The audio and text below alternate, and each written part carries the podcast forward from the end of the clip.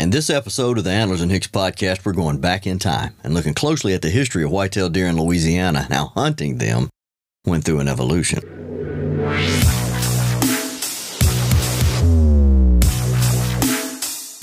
From the lowest of lows to the highest of highs, we'll cover topics that I've never even known about before.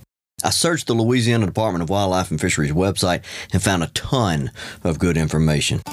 Before Louisiana was colonized, the statewide white-tailed deer population was estimated at close to 400,000 deer. During the 19th century, early settlers and market hunters reduced the herd significantly. Large-scale timber cuts in the late 1800s and early 1900s left the deer concentrated in the remaining cover and in habitat where they were vulnerable to overharvest, the proverbial shooting a fish in a barrel. At the time, Louisiana hunting laws and bag limits were too liberal or not enforced, causing the deer numbers to fall dramatically. From 1915 until 1925, the deer population was the lowest that the state had ever seen, with an estimated all time low of 20,000 deer in 1925. The remaining deer that did survive did so in deep swamps and margins, and as formerly deforested habitats grew into second growth forests, the deer population began to recover. The Wildlife and Fisheries began managing the deer in the state of Louisiana in the 1940s by setting seasons and restocking deer. By the early 1950s, managers had built a successful restocking program, and deer were captured at public and private tracts of land throughout the state, such as Delta National Wildlife Refuge, and imported from Texas and Wisconsin. The restocking efforts took place in 42 parishes. The most successful restocking efforts were in state transplants, while the northern deer struggled in the harsh climate of the region. Recent DNA analysis does not show any remnant genetics from the northern lineage. Today, the deer population in Louisiana is estimated to be at least 500,000 deer. I wanted to get a good perception of what North Louisiana and specifically Union Parish was going through at that time, so I got with some of the most knowledgeable guys that I know about with both whitetail deer and Union Parish. There's always a story, and it's my job to find it. This is the Antlers and Hicks podcast, episode two. It's one heck of a comeback with Larry Savage, Scotty Booth, and my old man, Terry Hicks.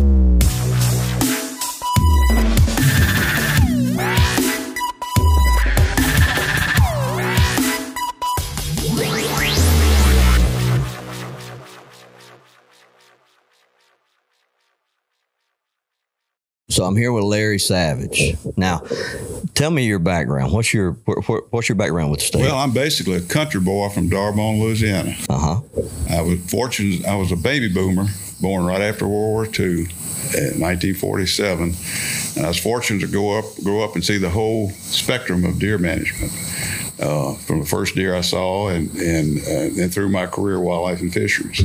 Spent 35 years with Louisiana Department of Wildlife Fisheries as a biologist, and uh, I loved every minute of it. And um, worked uh, worked um, as a regional biologist, then I worked the deer program, then I worked the turkey program. Okay. And um, so I love uh, wildlife management. Right. I can tell. Yeah. Yeah. I've known you my whole life.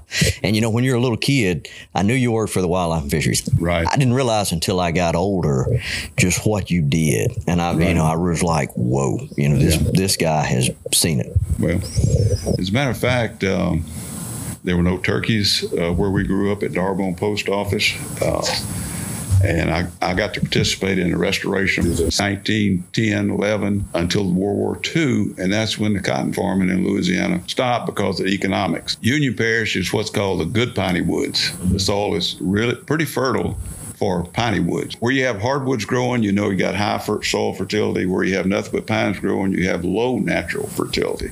And being a mixture of pine hardwoods, northwest Louisiana is uh, it was pretty productive for pine wood, piney woods. And uh, so it it cycled from uh, from being virgin timber up until the late 1800s, and that's when most of the virgin timber was cleared. That's when my grandfather came from South Carolina they had log rollings. They, they cleared the virgin timber and cleared cotton fields by hand with, with crosscut saws. Uh, it, it, was converted, as we've talked, um, wildlife is a byproduct of land use. It's based on what land use. Everybody said, well, man, y'all are really doing a good job managing turkeys or deer. The economics and land use is what drive wildlife populations, your, your, your uh, landscape level habitat. And in the 1880s, they cleared the virgin timber, cotton farming. Very few people realize Union Parish was the uh, number one cotton producing parish in the state at one time. Yes, sir.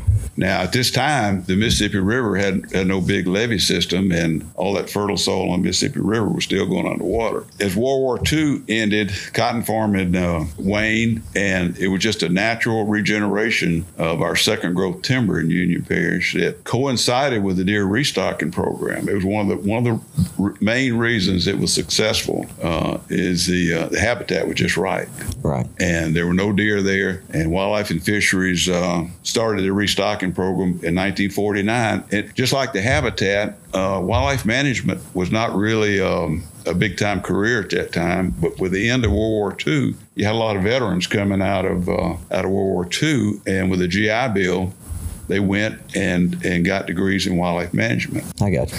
Uh, Louisiana Wildlife Department was very very fortunate. Some of those original and I remember some of the administrators I worked with, they were at Pointe du Hoc. Some of them were at the Battle of the Bulge, and they came home and got wildlife degrees. And Louisiana has always been fortunate in the quality of their wildlife department.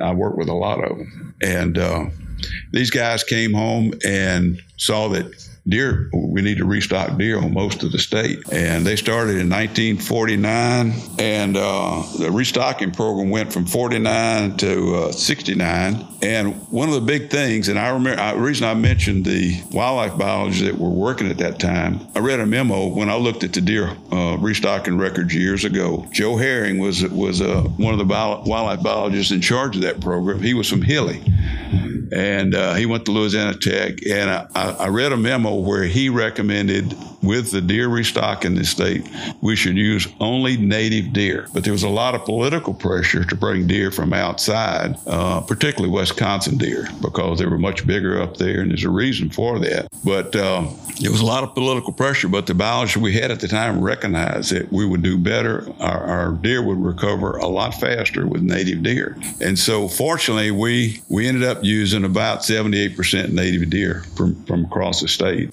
So, so those 78, do you know where all they may have come from? I mean, you know, they, they obviously pulled them from different areas. Yeah, yeah. Well, the um, in looking at the total restocking program, we we released about 3,000 deer over that 21 year period, averaged about 145 deer per year. The peak year was 1951 with 380 deer. The diversity, and and, I, and we probably won't get into details, but they, we just did a Mississippi State just did a genetic study on the restock deer populations in the state, and they found that the deer had a really good genetic diversity. And it's because we stayed primarily with the Louisiana native deer. And they came from all over the state. They're private properties, uh, refuges, wildlife management areas. Um, a lot of them came from Madison, Tensas Parish. That's where we still had deer in the swamp, the, the Mississippi swamp there, of course. And WMAs, we had Red Dirt, Catahoula, and West Bay. Those were in southwest Louisiana. We had a lot of private donations from small landowners. One of them was right there between Farmerville and Ruston, the Glen Shadows Estate. He had a big high fence when I was a kid, and we used to ride around there with mom and dad, and we look at the buffalo. And I remember seeing a few deer, but the big traction for us was look at the buffalo we had in there. We're talking this is in the 50s. And um, but anyhow, there was quite a few deer that were caught in that Glen Shadows Estate high fence. They originally came from Madison and Tensas Parish, so those deer were like putting Delta deer up in the hills. Gotcha. Um, private donations with Gum Cove, Avery Island, Sandhill Game Farm, Glen Shadows Estate, Pole, Lawton, and Avery Island. Avery Island was down in Mackle, the McIlhenny. Uh, they had deer down there, and some of those deer came up here. State parks, Murray, Chicot, and we had state refuges where they trapped deer. Uh, state forest, Delta, Marsh Island, and Pecan Island. Most of those deer were caught with box traps, but in the later years, and some of our local biologists here, uh, Harry Cook, Jerry Farah, Jerry Fair was a retired, is lives at Crossroad, a retired state uh, study leader. Harry Cook just recently passed away. Those are the guys that went to uh, Marsh Island and Delta Refuge, and they caught deer out of airboats. And I've heard so many wild tales about catching those, uh, running those deer out off the levees and the spoil banks and chasing them with airboats and coming in with a full, a whole airboat full of sinking airboats. And uh, so the latter the latter stages of deer restocking um, was done with a lot of deer from the marsh, mm-hmm. and uh, so we had a wide variety. And this recent study from um, Mississippi State shows that we have high genetic diversity in the state across the board. And this is because we we used a variety of uh, uh, restocking locations, and for the most part, we avoided deer from outside the state. And as a kid, I remember Wisconsin blue bucks. It was a big deal about Wisconsin blue bucks, um, and, and, that's what that's where our deer herd came from. Well, there's no research anywhere that shows that the Wisconsin blue buck or the Wisconsin deer even persisted for any length of time at all. There's two problems when you move deer from a northern climate like that all the way down to Louisiana. The the, um, the first is disease resistant. Blue tongue is one of the most uh, severe d- uh, diseases that can affect deer herds all over uh, the southeast. And southern deer have developed an immunity to a certain extent, an immunity to blue tongue. Blue tongue is a viral disease that's transmitted by the you're up there in the bow stand in, in early October and you get the black gnats or the nose see them biting you on the face. You can't see them, but they bite you and, and really hurt. That's a culicoides gnat. That's a vector for for blue tongue. Well, the southeast, uh, the deer in the south have kind of developed some resistance to that. You don't have those vectors up north where it's cold, and the northern deer have no resistance or very low resistance uh, to EHD or blue tongue. And so you move that deer down here. And one example of what happens, uh, Harry Jacobs and Dr. Harry Jacobs at Mississippi State was conducting research with uh, northern deer crossing northern deer with southern deer in his research pen. And he had a, an EHD outbreak in his deer pen. 25% of the southern deer died from blue tongue. 75% of his northern deer died from blue tongue. Three times the level of mortality. Because they were used to it down here? Because they were not used to it. I mean, no, I'm talking about our deer. Yeah, our deer. They, they died in, in that particular instant. It was just a, an example of what happens. 75% of the southern deer did not die. They were resistant. Only 25% of the northern deer live. I got you. So when you move, and and our records show that, uh, particularly in Union Parish, we we uh, we had 52 deer from Wisconsin released on the old Union WMA. More than likely, more than likely, most of them were gone within a year from uh, from diseases. I got you. Now, what I what you showed me was uh, there were two main places in Union Parish. That's correct. Where we restocked. That's right. The Wisconsin deer went to Union WMA, the old Union WMA, and the native Louisiana deer that came from uh, Red Dirt and uh, Catahoula went uh, five miles south of Spearsville. And there was about 52 Wisconsin deer on Union WMA and about 51 released uh, down at Spearsville. And uh, but the uh, the other reason northern deer don't do well down here is a general rule of ecology called the Berg, Bergmann's rule of ecology. As you go north, mammals, particularly big mammals, they get bigger as the climate gets colder. That's because they can conserve their body heat. If you're bigger, you have less surface area and you can maintain your body heat. Well, those deer up there in Wisconsin and Saskatchewan, you know, you, you read about bucks 200, 350 pounds, 400 pounds. You move that deer to the marsh in South Louisiana and he doesn't have a chance. As a matter of fact, uh, Dr. Mark Johnson moved Wisconsin deer to a, to a marsh property down uh, Golden Meadows down in that down in there, South Louisiana, and those deer didn't do well at all. And the ones that lived after a few years, they were actually smaller than the native Louisiana deer in that uh, facility. So they actually got smaller. They actually they were not as big as the Louisiana deer. Wow. You know, it's it's something mystical about the the, the Wisconsin blue bucks. As a matter of fact, that just not probably 15 years ago at one of our public hearings, we had an old uh, an older gentleman get up, and he wanted to pass a law that every landowner could bring one or two Wisconsin deer and turn loose on his property. So it's still in, in people's mind that we can improve genetics uh, with uh, by moving deer from somewhere else. Mother Nature has refined the genetics in Louisiana deer to live, reproduce in Louisiana conditions, environmental conditions.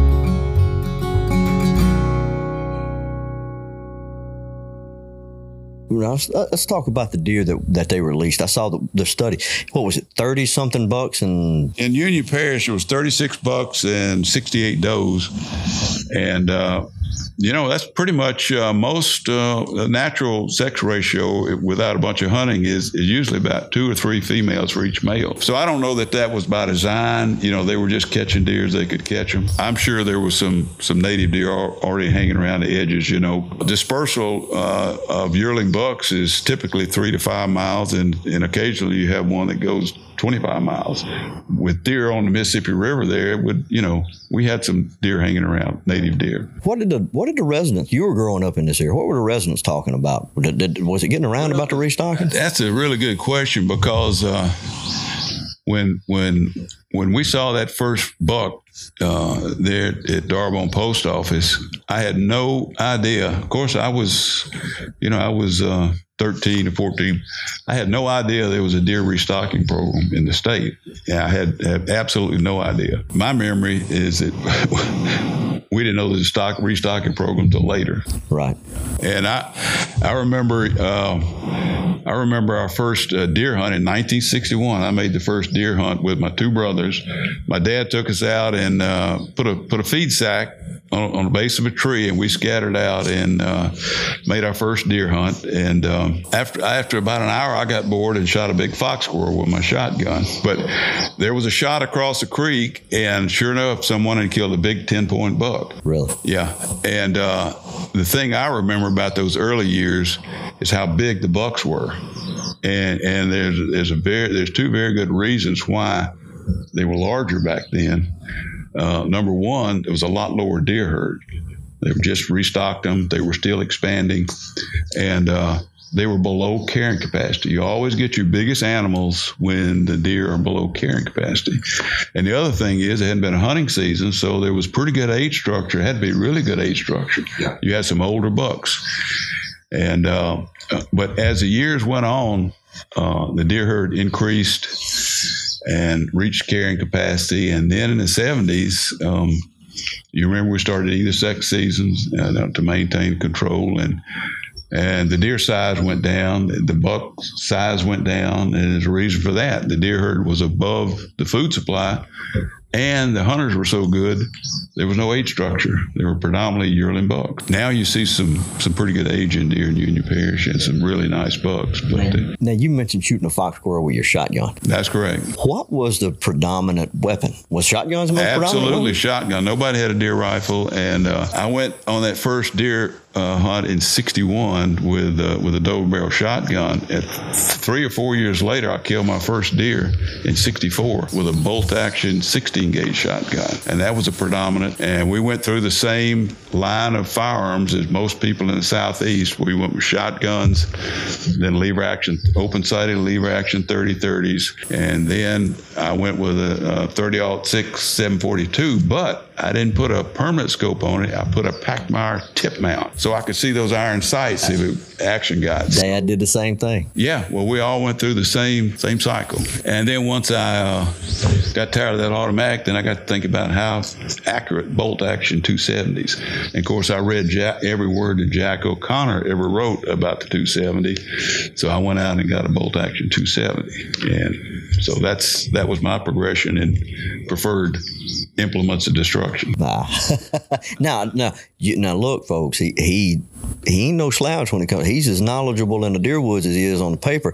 Talk, tell me about that recurve kill you got there in that picture. Well, that's, that's interesting. Uh, that was one of the unluckiest deer in the world, literally. I harvested the first deer in uh, with a gun in '64. Uh, well, me and my buddies in high school, we started doing a little archery and bow hunting, and uh, and in '66, my friend Danny Frazier and our Johnny Long, and uh, we all gathered up and got a boat, and we went to the Hooker Hole and camped at Mr. George Foster's camp. And we camped on the Union Parish side, and we motored across and hunted the Georgia Pacific Wildlife Management Area, bow hunting. And at that time, it had just uh, just opened deer season. It had been a refuge, and I never will forget walking through the woods. And at times, you could just see white. The woods were real open, and you could just see whitetails ahead of you. Just a wave of whitetail. There was a lot of them, and we were coming in from a different way. I had a Ben Pearson recurve and some microflight eight uh, fiberglass arrows with Ben Pearson razorhead, and uh, it was just an unlucky deer. And that was 1966. You remember how far he was? Yeah, it was running full speed at about uh, 10 yards. That's why he's un- rather unlucky. Not only That's right. recurve, he was running wide open. yeah, it, it's really uh, all we knew, we didn't know how to bow hunt. All we knew is dog hunting at the time. And we just lined up four of the guys on a pipeline and the other four were walking through the woods trying to push a deer towards them. And my I was one of the walkers, and the guy above me jumped it, and it came by at warp speed, and we're just unlucky. Man, well, look, that's I'm thank you for for talking with me. This yeah, is, yeah. you know, I wanted to get somebody native to the parish that had a background in the parish, and you you told us exactly what we wanted to well, do. That's good, brother. Well, I, I appreciate it. Yes, sir.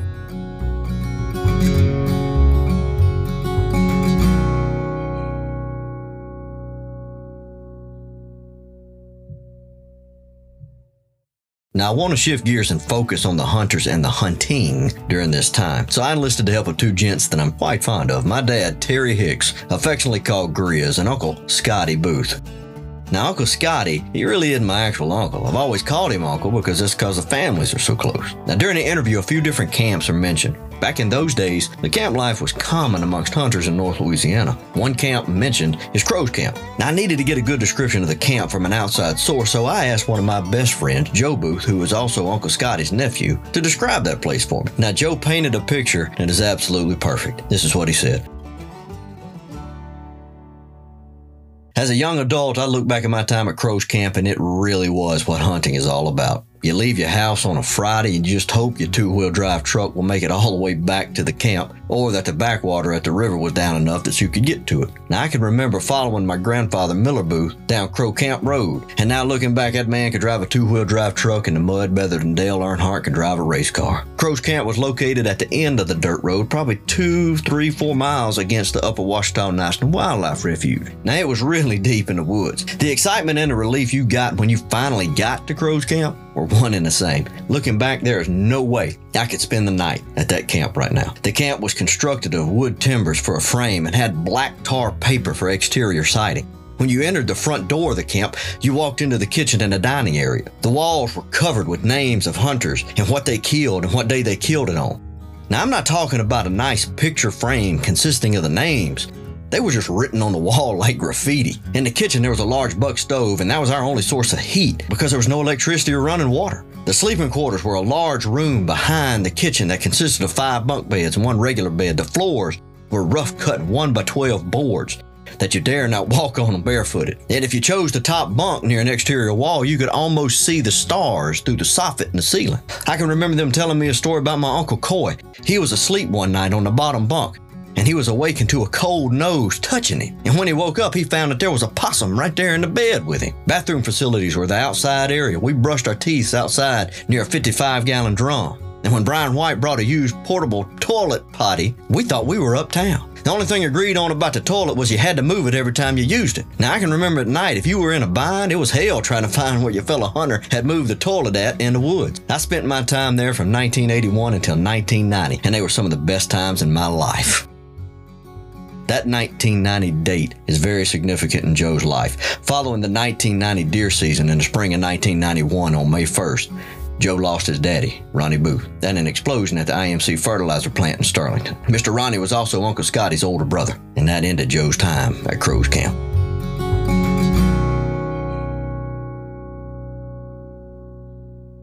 Now, y'all give a listen to Grizz and Uncle Scotty talk about how modern deer hunting began in the parish.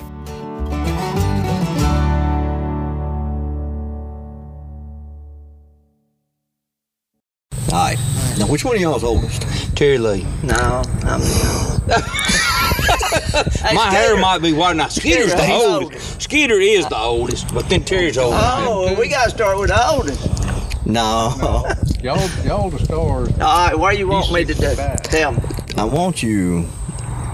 I want you to tell me the first thing you remember about hunting, whether it be squirrel hunting, Okay.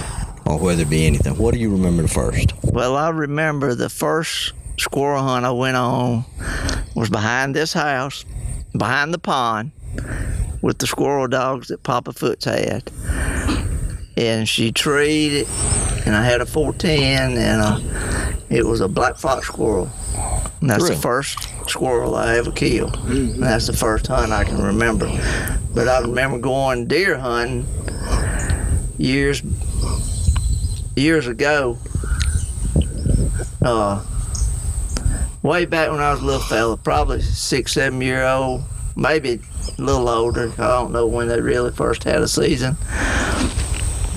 Being up in a stand that we built in a tree, I didn't have a gun. I was looking and been there for days and days, seemed like without seeing anything. And then all of a sudden at Big Cane Creek, I seen one cross that creek, and that's about the only deer we saw that season. Really? And What, the- you remember what year it was? No. It was probably in the mid 60s to something like that. Okay. It was. But the first one around here I saw was over there behind Johnny Bridges' house. There was old crib, and I was over there. And one of them black and tan dogs I had, we was over there, and she started running, and it was a deer. Yeah. Who? uh Who? What was the first deer you ever put hands on? Probably that and I killed.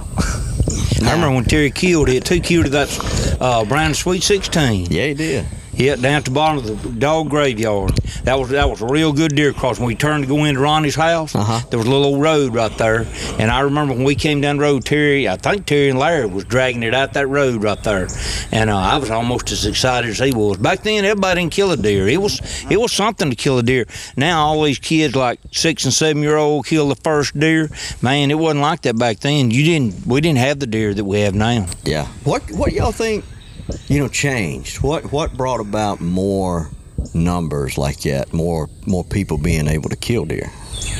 Oh, I would say hunting clubs, You think so? a lot of it. Really? Yeah. Well, I remember, you know, I guess one of my earliest memories being a little fella, you know, and I'm sitting in your pickup, and I just remember, I, I remember sitting there and looking in the side mirror, and we were down at the Hope on Hopewell Road, Yeah. And where everybody always gathered up before we turned dogs out. And I just remember looking in that rearview mirror, and in that rearview mirror, or that side mirror, it was just trucks about as far as I could see behind us. And you know, I guess I was little. You just told me stay in truck, and you know, y'all would gather up, and everybody would kind of make a plan about where we was going to turn out, and and everybody gonna make a stand, and then they turn the dogs out. And it just seemed it was more you could hunt wherever you wanted to. We did. We hunted wherever we wanted to. Squirrel hunt, deer hunt. But everybody had their little areas, especially deer hunting. Squirrel hunting was a little different. But deer hunting, you had your area that your bunch hunted in. Then over here, there was Dan Albritton and them hunted over there. And then you moved to another area, you know, you get up around Loran, the Ramses hunted up there. But everybody had their certain little, wasn't no hunting clubs, but everybody still had their little home area they hunted in. Now, if the dogs got out of the area, you know, you went with the dogs. But And I can remember before we had CBs, radios and everything, it was a lot different then. They put you out on stand and they left you there. Really? And man, it would be cold and you'd be sitting there and you may not hear no dogs. And then when the CBs came about, all of a sudden when the dogs started coming your way, everybody get on the CB and you be sitting there waiting, all of a sudden everybody pulls up all around you, you know. But back when we first started and uh, running dogs and everything, that when they put you out on stand, they expect you to stay there they come back and got you. Really? And uh, and it would be some long, cold hours when you wasn't hearing nothing. Now, when you heard them dogs, things perked up. But Yeah. uh, when you didn't hear nothing, it, my favorite memory was was Terry Lee picking me up, must going to those store that's the Antioch store now, but it was Northern Eubanks store then. That was the highlight of the morning. Yeah. Terry Lee come around and pick me up, and we got to go to the store because that was something else. Things was different back then, man. You get to go to the store, you was, you thought you done, done something. something. Yeah. Huh. But we stayed at that old camp down. We called it John Henry's old camp, and we spent a many a night down there and, and uh, get up and, and hunt, and we had some good times down there. Where was that at, John Henry Camp? It was just past the road that goes to Ronnie's old house. You go with the camp's still there. You're going down there, and I think that Temple boy lives up on top of the hill, Uh-huh. and right down there, the camp on the left. And it looks different than it did. Had a big old plate glass window right there, and we had an old Walker dog that Larry got from Bodick, and he couldn't hear, but he was his name was Frank, and he was real good. And when they turned him loose, you know, he'd always run, and you may not catch him. But that night we'd be in the camp, and he'd come up and he'd bump that window for somebody to come out and put him in the pen. He'd always come back. He'd it didn't matter where he, well, he may be across the lure, but he'd swim the lure and come back, and he'd come back to the camp.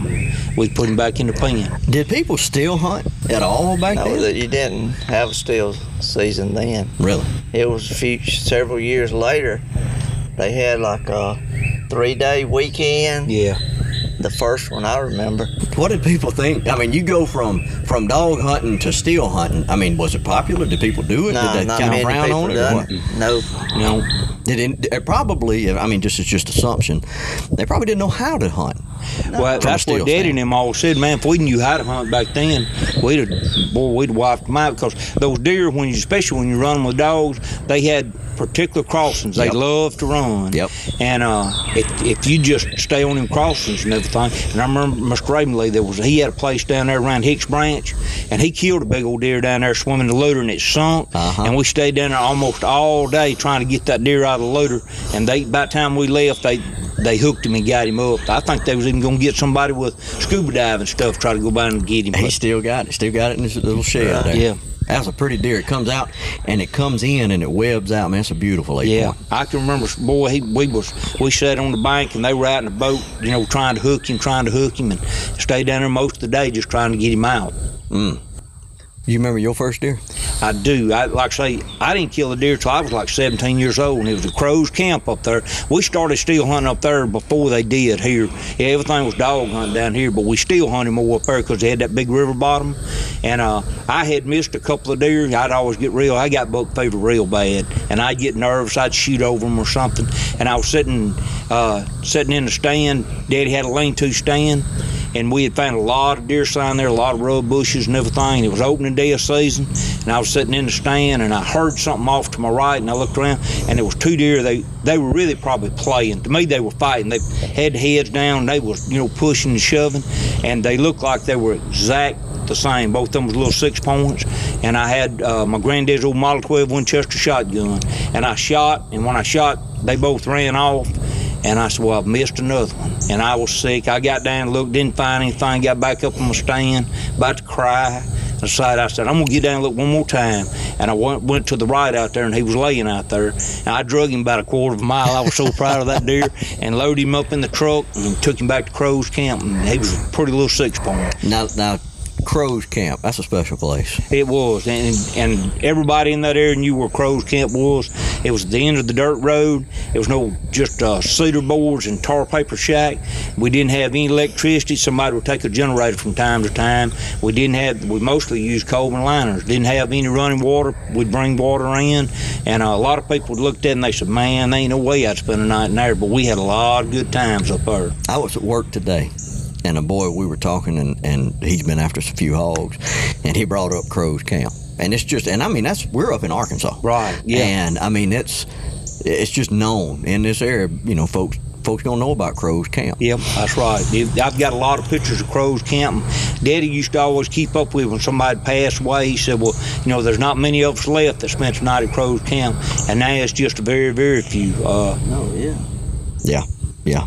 It's uh, and it, you know this camp here, you know Crow's Camp, this camp, now brought us out here, you know, just to drum up some old memories and some old thoughts and feelings. And if you keep messing with that microphone, man, you're gonna fight for this over with. I haven't done nothing. Keep fiddling with it. but you know, I, I, I can remember sitting right here as a, as a young boy, and this whole place have trucks from from the wood line there Oh, all yeah. the way, and and and Papa and Mr. Miller and Mr. Gerald and and Mr. Ernest would be in there, and they'd be cutting up, and Mr. Ronnie Williams, and they'd be cutting up uh, potatoes and onions and getting the meat and talking, and and man, if we could stack up all the deer that we killed underneath that that lean-to right there out here, that's right. we wouldn't be able to stand. That's right. It'd be a pile. But you know, they had their own special uh, recipe for squirrel mulligan, and people ask me something about a squirrel mulligan, and they they'll always say Raven Lee Hicks's recipe. But Raven Lee and Daddy and Uncle Ernest, they all use that. But everybody's was different because I've heard people say, well, now James Payton and them, you know, they put English peas and corn in theirs. We that's a vegetable soup. We don't do that. Yeah. And uh, but like I said, we had our own special recipe. And I remember one time I wanted to, to cook a mulligan and take it to work. And so me and Daddy called Mr. Ravenley and he met us out here and he helped us. We cooked a big old pot, cooked two pots. And uh, I took one to work the next week and then we warmed it up and everything just to show them what a squirrel mulligan was. Yeah. Well, I tell you that that right there is just y- he cooks them and they're good, but it just something about them old days. That's right. It just seems so good, you know.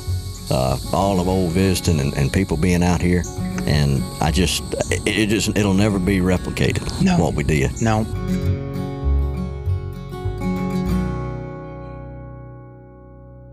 Throughout the South, there are two basic methods you could use to be successful on a deer hunt. You can sit in a blind or a stand over food or a travel corridor, in a method called still hunting, which is the most commonly used method by today's standards. Or you can do what was done for many years, and that's use a pack of hounds, whether they be walkers or beagles, or what Scotty refers to later as pot lickers, a mixed breed. Now, these dogs would push the deer out to where someone would be standing, commonly called standers. The hunter will position themselves in an area where they believe that the deer will run, and they'll just simply wait and hope that the deer comes where they are. What you're about to hear is Scotty's description of what happens during a race. And folks, he tells it to a T. Now, there is a disclaimer before we get going. During his description, Scotty mentions the road. Now, what he's talking about are old logging roads or small trails that weren't owned by the state or the parish. These small areas were perfect for cutting off a race, while hunting over a public road is highly illegal, as every good dog hunter knows. Right, guys? Now, what I want you to do, because again, you tell such a good story.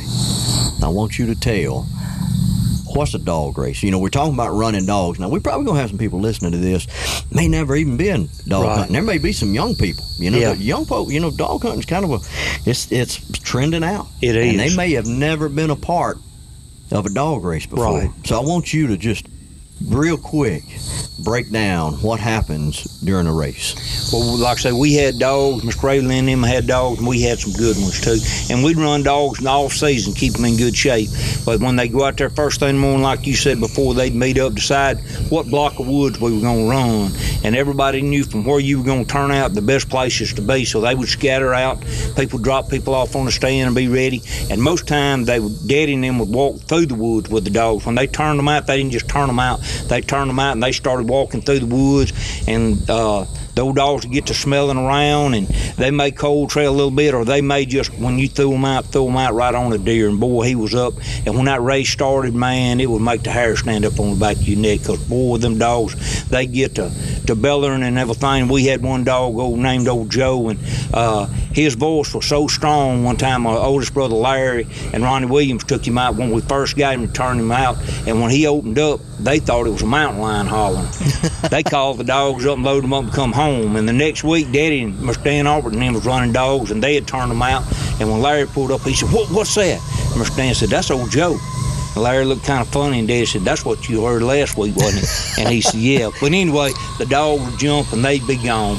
And uh, you were sitting there on your stand just waiting to hear them dogs, and they'd be coming. Boy, them dogs, they would be letting the hammer down. Now that deer may be way ahead of them, or he may be just a little ways ahead of them. Most time he he'd be out a pretty good ways ahead of them. And if they were running more than one, say a buck and a couple of does, a lot of times that buck would peel off, and the does would stay on the does. You never knew till they came out. And back then we didn't shoot does, and that was a no-no to shoot a doe deer. So when you were sitting on your stand, especially a young man, and when that deer hit the road, they wasn't they wasn't wasting no time. They were getting across there. So you had to look, be sure that deer had horns before you shot.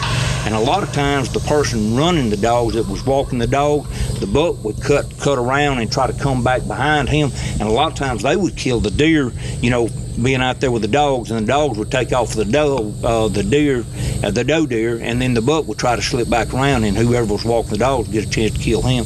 But we killed some nice deer, but back then it wasn't like it is now. If you killed a spike three inches long, you was just as proud of him as you was an ape pony. Absolutely. And uh, so, like I say, and nowadays it seems like if you don't kill at least a big deer, you know, people are like, "What'd you shoot that one for? You should have let him grow a few more years." But you know, we grew up during a time, man, uh, just like Mr. J. You know, I heard folks talking about the last few years he hunted. You know, kill three does. Well, he's 90 years old. Let him kill what he wants to kill. That's exactly right. So, uh, but yeah, we had a lot of fun with it, and and you didn't kill a whole bunch of deer. If you killed two or three in a week's time, everybody took a week's vacation. If you killed two or three deer, you done pretty good. Yeah, yeah. Well, you know, and, and that's something that I want. I'm trying to.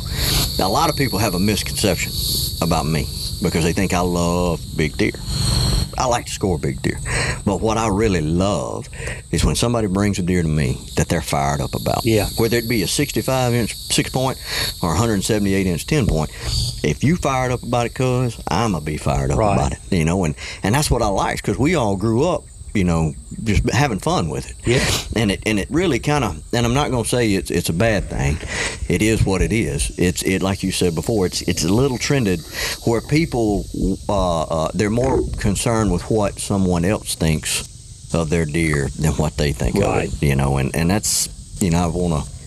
I just want to sometimes want to pull people back and say, "Hey, man, have fun. You know, don't worry about That's it. right. As long as it's legal by state rules and by club rules, Yep. lay her down. It's if a, if it's a trophy in your eyes, you know everybody's got different ideas what a trophy is. Some people just want to kill a deer, That's right. and uh, Now, Dad, what was that that pipeline up the road here? Right past the Loutre, right when you cross the Loutre Bridge, you got that, that pipeline right there. Oh, it's Texas gas. That's right. I'll never forget. I'll never forget that. You know what story I'm about to tell? Yeah, where you had to get out there and swim for the deer. Yeah. Oh, Look, he was. We were going down through there. Which the dog I'm talking about, they were wide open, and we get to the. We're going down Texas gas pipeline, and radios are. You know how the old radio talk. Oh, yeah, yeah. yeah, yeah, yeah. Folks on there just yap, yap, yap, yap. And when he stopped, turned the truck off. I mean, the windows were up, and it sounded like those dogs were right there. I could hear him in the truck, and he was. I'm talking about just they they was on him.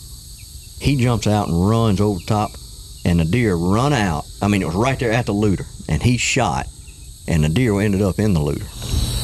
Now the Loutre was up at this time. yeah, Deer's hung up out there in the middle of the Loutre. What do you think happened? he swam out there and got the He deer. swam out there and got it. It was cold, wasn't it, Grizz? Yes, it was very, very cold. And they tried to make a little fire. I remember trying to make a little fire for Yeah. him. Didn't make much of it. I mean, and you know what it was? Spike. Right. You know, and that, that kind of effort Yeah. for a spike. You know, by today's standards, I can almost pretty well guarantee you, there's somebody listening to this podcast would have had that happen and just counted that deer as a loss. Right. Yeah, they wouldn't put the effort into it. I can remember, like, say, up at Crow's Camp, and the majority of those men worked at Commercial Solvents down there, and then IMC later. But uh, they took a week or two weeks vacation, first week of deer season up there during still hunting, and they wanted to kill their three to five deer. They didn't care if every one of them was a spike. It didn't have to be eight point. They they didn't. If a deer came out, Mr. Wayne Giddens, Billy Joe Owens, Bob Earl Hicks, if he was if he had horns, they would bring him to camp. I And, remember. and everybody was proud of that too. Nobody, you know, looked down on them or anything. So yeah, that that was a big deal. Yeah, I remember, you know, one opening. I remember one year I watched this this buttonhead all season long. He came out. Dad used to plant ryegrass. The little deer would come out and eat ryegrass all year long. All- And I'm I'm thinking, okay, keep it up next year. You know, next year. Sure enough, next year opening day, it ain't even good daylight. It barely shooting light. The deer walks out, had spikes. I shot him. You know, it was Yeah. it was exciting. You know, that's what.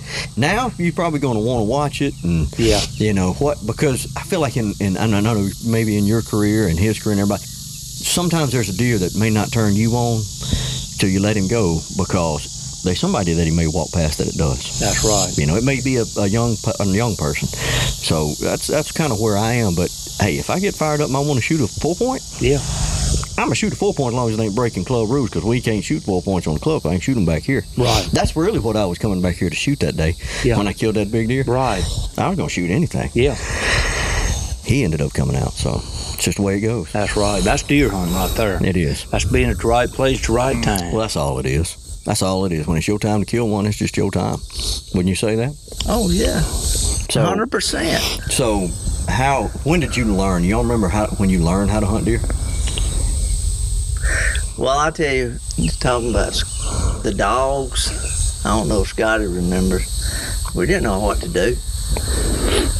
We used to leave John Henry's camp and go way down in there at the cutoff. Yep. And get on a stand behind Antioch Church, way back in there toward mm. the forks. Yeah. And they turned the dogs loose up on Limber Fire Tower Road, Right. five miles from us Yeah. because that's where they ended up at. They done crossed about three roads before they ever got down to us. Yeah. We didn't know. Yeah. We didn't know what to do. Yeah. You just kind of learn trial by fire then. Yeah. And I can remember specific dogs. I remember tearing him. He had an old dog called Blaze, and he had two black and tans too. And we were deer hunting one time, and was down there below the camp, had them black and tans, And back then, it wasn't all this hog hunting like people do, but they bait a big old black hog, and I'm talking, man, it looked like big as the, that truck to me. And Terry killed it with a little 16 gauge. Boy, I thought we had done something. It was a big old black boar hog. and- three legs. Yep. Three Yep. legs. Did somebody somebody bring him in, or I don't know. had y'all ever seen hogs up here before? No, uh-uh. Huh. But like I say, he was down in that Loutre bottom and everything, and boy, them dogs. I, that, I bet that's the first hog they had ever seen. And they had that sucker bait, and they were running in, biting at him, and he was popping them tusks and everything.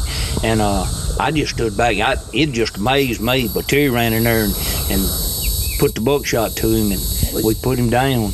Ronnie Nolan and them drove into the old Clear Branch, the, the sure enough Clear Branch landing right there, and uh, and picked us up. Yeah. Did uh, I know some people dog hunted on horseback? Anybody do that much around here? the woods wasn't open enough around here. That was more like in the river bottom and places like that, and in the big open bottom. Yeah. But yeah, I heard a lot of people talking about that. But uh, no, we never did have anybody that hunted off horses around here. Yeah. Okay. But you know, when they first opened the do- deer season, they opened it Thanksgiving week or the week after. Right. And- And it wasn't open but like two weeks, I believe. That's that was right. it. Really? And how long did that last? You remember? I don't know what year they started adding days to it. And used to be, it was more around Thanksgiving and Christmas. It's when we deer hunted. Now, you know, it opens real early, and it seemed like they open it earlier and earlier every year. But, uh, and I remember when bow hunting first started. I never had been a bow hunter, but, you know, that was something to see somebody, you know, bringing out a bow, gonna kill the deer with a bow. We were just glad to kill one with a gun back then. So, Yeah. uh, but things have changed a lot. It has. For the better, for the worse. But in a lot of ways, as far as deer numbers and everything like that, it's for the better. And we're killing better deer, just like this year. You scoring deer. We enjoyed that so much coming down there on Thursday night watching you score deer. I've never seen that many good deer come out of Union Parish before. Yeah. And I tell you that, uh, and I'm glad. Kind of, I guess we can bring it full circle and end it with this. That what we were doing last year really reminded me of what we used to do here. Yeah. You got a lot of people fired up Oh, about yeah. Hunting, talking good, and having fun. Yep. You know, and that yeah, was there'd be a crowd down there every Thursday night, and we'd sit around, we'd talk and talk about who killed what and what you scored deer, and just everybody visited, and, and yeah, that was a lot of fun. yeah, it was. Yeah, it was. You know, are you still on? Yeah. Go ahead. You asked me a question. What did I think about uh, what you know? And I said hunting clubs, Mhm. but it's a combination of stuff. I think clubs, the timber, the Mhm. clear cut, the thickets. Yeah. Has helped Yeah. with as far as the deer population goes and the management that wildlife fisheries has started doing and all. Yeah, yeah, and and you know I think this is just my personal perception, and and you're in the timber industry, and that's that's my background as well. You know, these these the the timber management they're in, they're in the business of managing their timber. Right. I feel like as far as the deer management goes, that's not that's not really their forte. It as is not. hunters, we should be if we're concerned about it, we should be doing something. If you're that concerned about it, plant you some food plots. Right. You know, make sure your deer have something to eat, not just during deer season, so you can kill them. You need to have some something to eat so that they can survive through the winter. I'm telling you, you know just well as I do. You're on, you're driving home and on in February when people pulled their feeders out. Right. Where do you see deer? Right on the side of the road trying to find some green grass. That's the only place, that's the only thing growing. Right. So, you know, if, if people are that concerned and worried and they want to start, you know, saying what can we what can be done for deer management, starts at your house. You know, let let's start doing something on these leases, planting some food plots, and again, not just to kill over, but to feed, to take care of the Yeah. animals. So, all right, guys, you got some good stuff. I appreciate y'all. It's hot, ain't it? What are you gonna say? You're more than welcome. Thank you, Enjoyed it. thank you, Uncle Scotty. I appreciate you.